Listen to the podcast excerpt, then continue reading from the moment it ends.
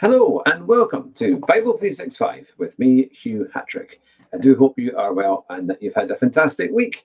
Now, we are on to day 280 of the program, and we're going to be reading from Isaiah chapters 37 through to 38, and also into the New Testament with the whole of Philippians 3. And a very warm welcome to you if it's the first time that you've been listening or watching one of our podcasts and videos, or if you've been with us for a long time, it's great to have you with us. And uh, if you do, uh, if you're starting today, then please start on day one, and there'll always be a video and a podcast ready for you. So all you need to do is scroll down on whatever podcast platform you're using or on YouTube, and it will take you to day one, and then you can start from there. So let's get started with the Word of God. Isaiah chapter 37. When King Hezekiah heard this, he tore his clothes and put on sackcloth and went into the temple of the Lord. He sent Eliakim, the palace administrator, Shebna, the secretary, and the leading priests, all wearing sackcloth, to the prophet Isaiah, son of Amos. They told him, This is what Hezekiah says This day is a day of distress and rebuke and disgrace, as when children come to the moment of birth, and there is no strength to deliver them. It may be that the Lord your God will hear the words of the field commander, whom his master, the king of Assyria, has sent to ridicule the living God, and that he will rebuke him for the words the Lord your God has heard. Therefore, pray for the remnant that still survives. When King Hezekiah's officials came to Isaiah, Isaiah said to them, Tell your master, this is what the Lord says. Do not be afraid of what you have heard. These, those words with which the, underlings of, king, of the king of Assyria have blasphemed me. Listen, when he hears a certain report, I will make him want to return to his own country, and there I will have him cut down with the sword.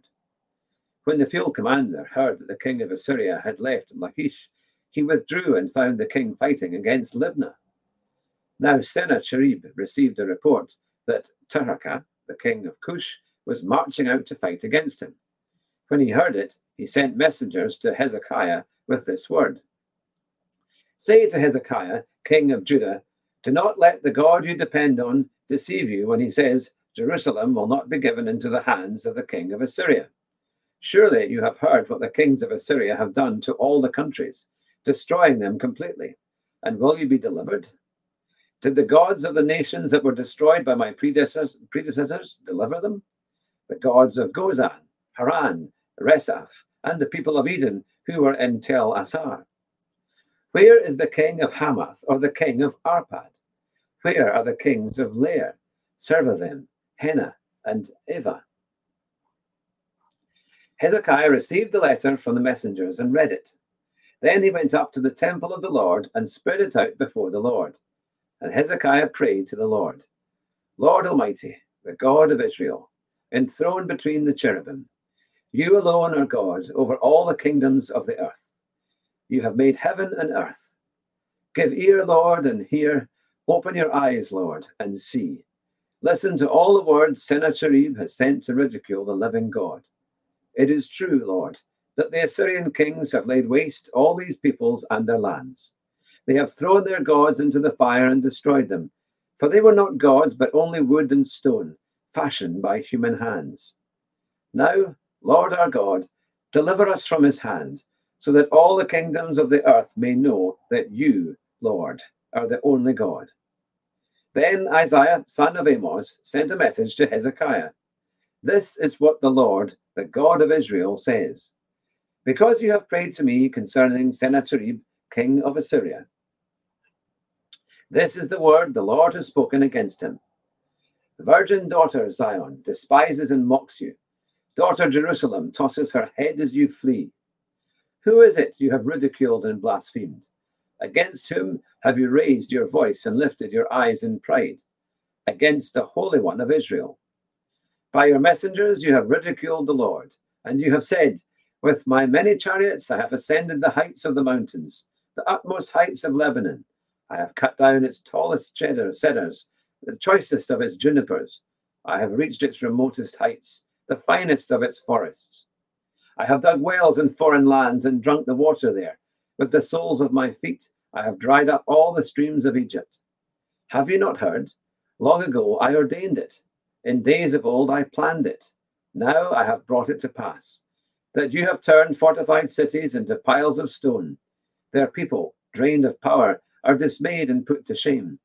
They are like plants in the field, like tender green shoots, like grass sprouting on the roof, scorched before it grows up. But I know where you are and where you come and go, and how you rage against me. Because you rage against me, and because your insolence has reached my ears, I will put my hook in your nose and my bit in your mouth, and I will make you return by the way you came. This will be the sign for you, Hezekiah. This year you will eat what grows by itself, and the second year what springs from that. But in the third year, sow and reap, plant vineyards and eat their fruit. Once more, a remnant of the kingdom of Judah will take root below and bear fruit above. For out of Jerusalem will come a remnant, and out of Mount Zion a band of survivors. The zeal of the Lord Almighty will accomplish this. Therefore, this is what the Lord says concerning the king of Assyria He will not enter this city or shoot an arrow here. He will not come before it with shield or build a siege ramp against it. By the way that he came, he will return he will not enter this city, declares the Lord. I will defend this city and save it, for my sake and for the sake of David my servant. Then the angel of the Lord went out and put to death a 185,000 in the Assyrian camp. When the people got up the next morning, they were all the dead bodies. So Sennacherib, king of Assyria, broke camp and withdrew. He returned to Nineveh and stayed there.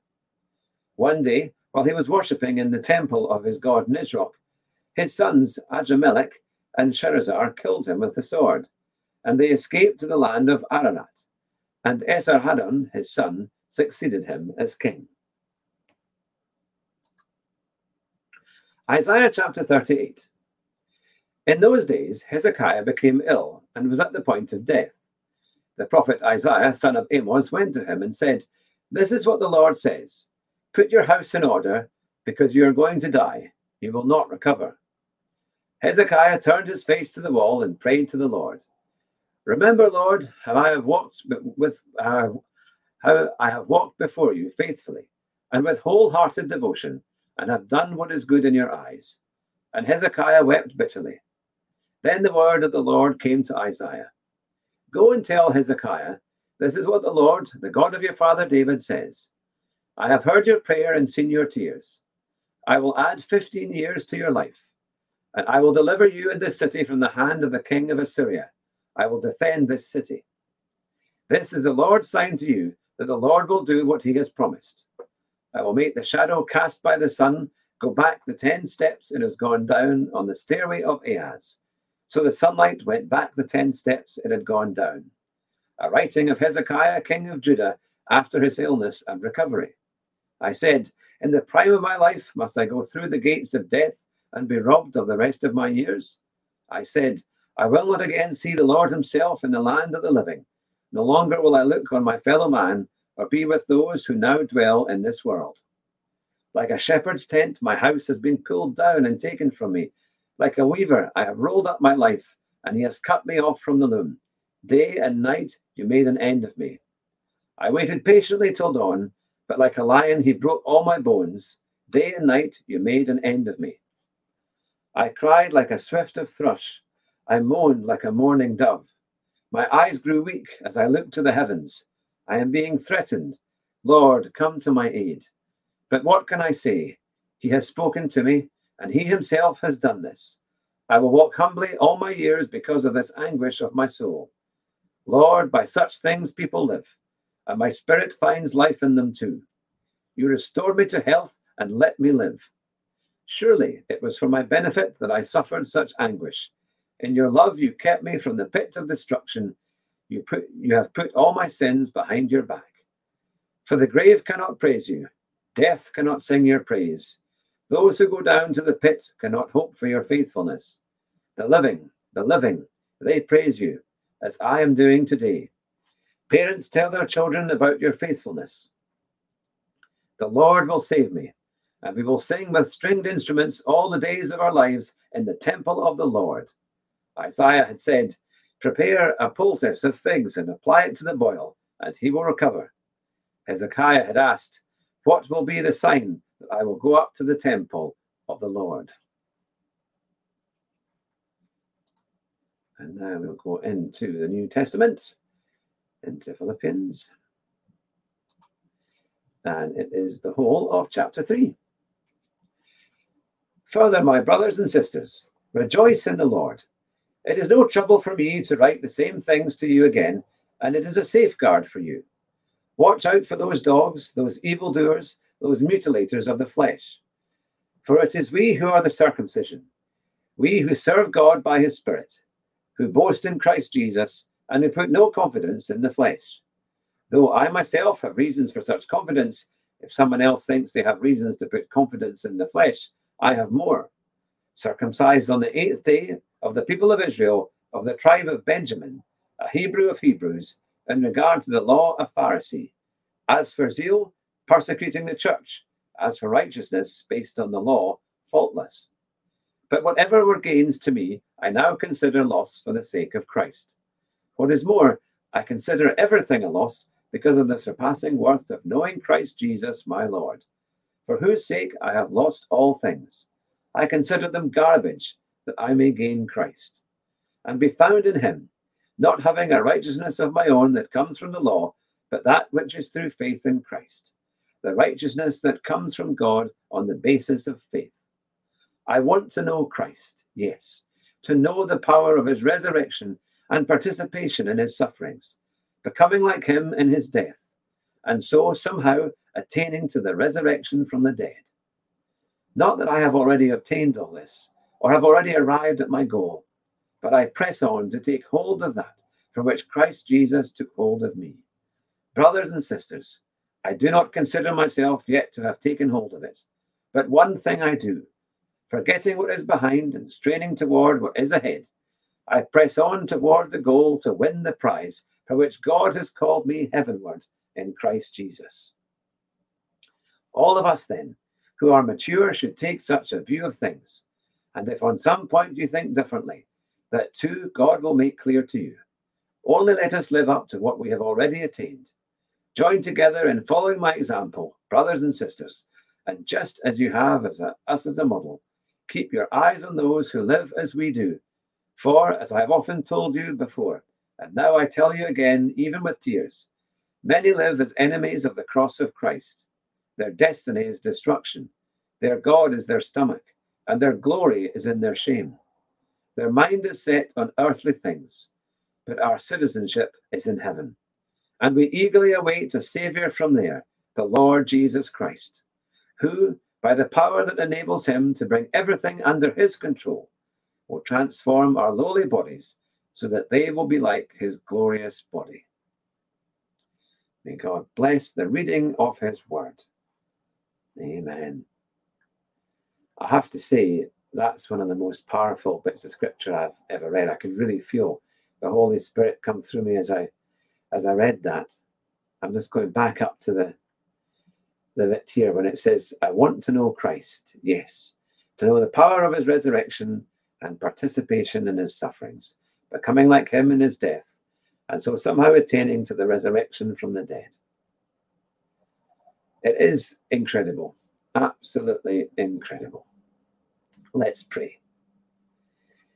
Dear Lord Jesus, our Father in heaven, and to the Holy Spirit, Lord, we thank you for this time together, for a chance to read your word. We pray, Lord, let the words sink into our hearts. Lord, we pray for the renewal of our mind, body, and soul, everything that we are, Lord, through your incredible holy word. Lord, we thank you for the weeks that we've had, for every good thing Lord, and in the times that have been difficult, where we've tried and where we've failed, Lord, we ask that you would forgive us our sin and help us, Lord, as we forgive those who have sinned against us. But we thank you, Lord Jesus, for you have delivered on every promise. You are the true God, Jesus Christ, the Son of God, Alpha and the Omega. And now you stand at the right hand side of Father in heaven Lord, we just give you all the praise and all the glory. In Jesus' name, amen. Well, thank you very much for joining with me today for day 280 of Bible 365. And I'll be back again with another reading very soon. Have a wonderful week and may God bless you. Bye bye.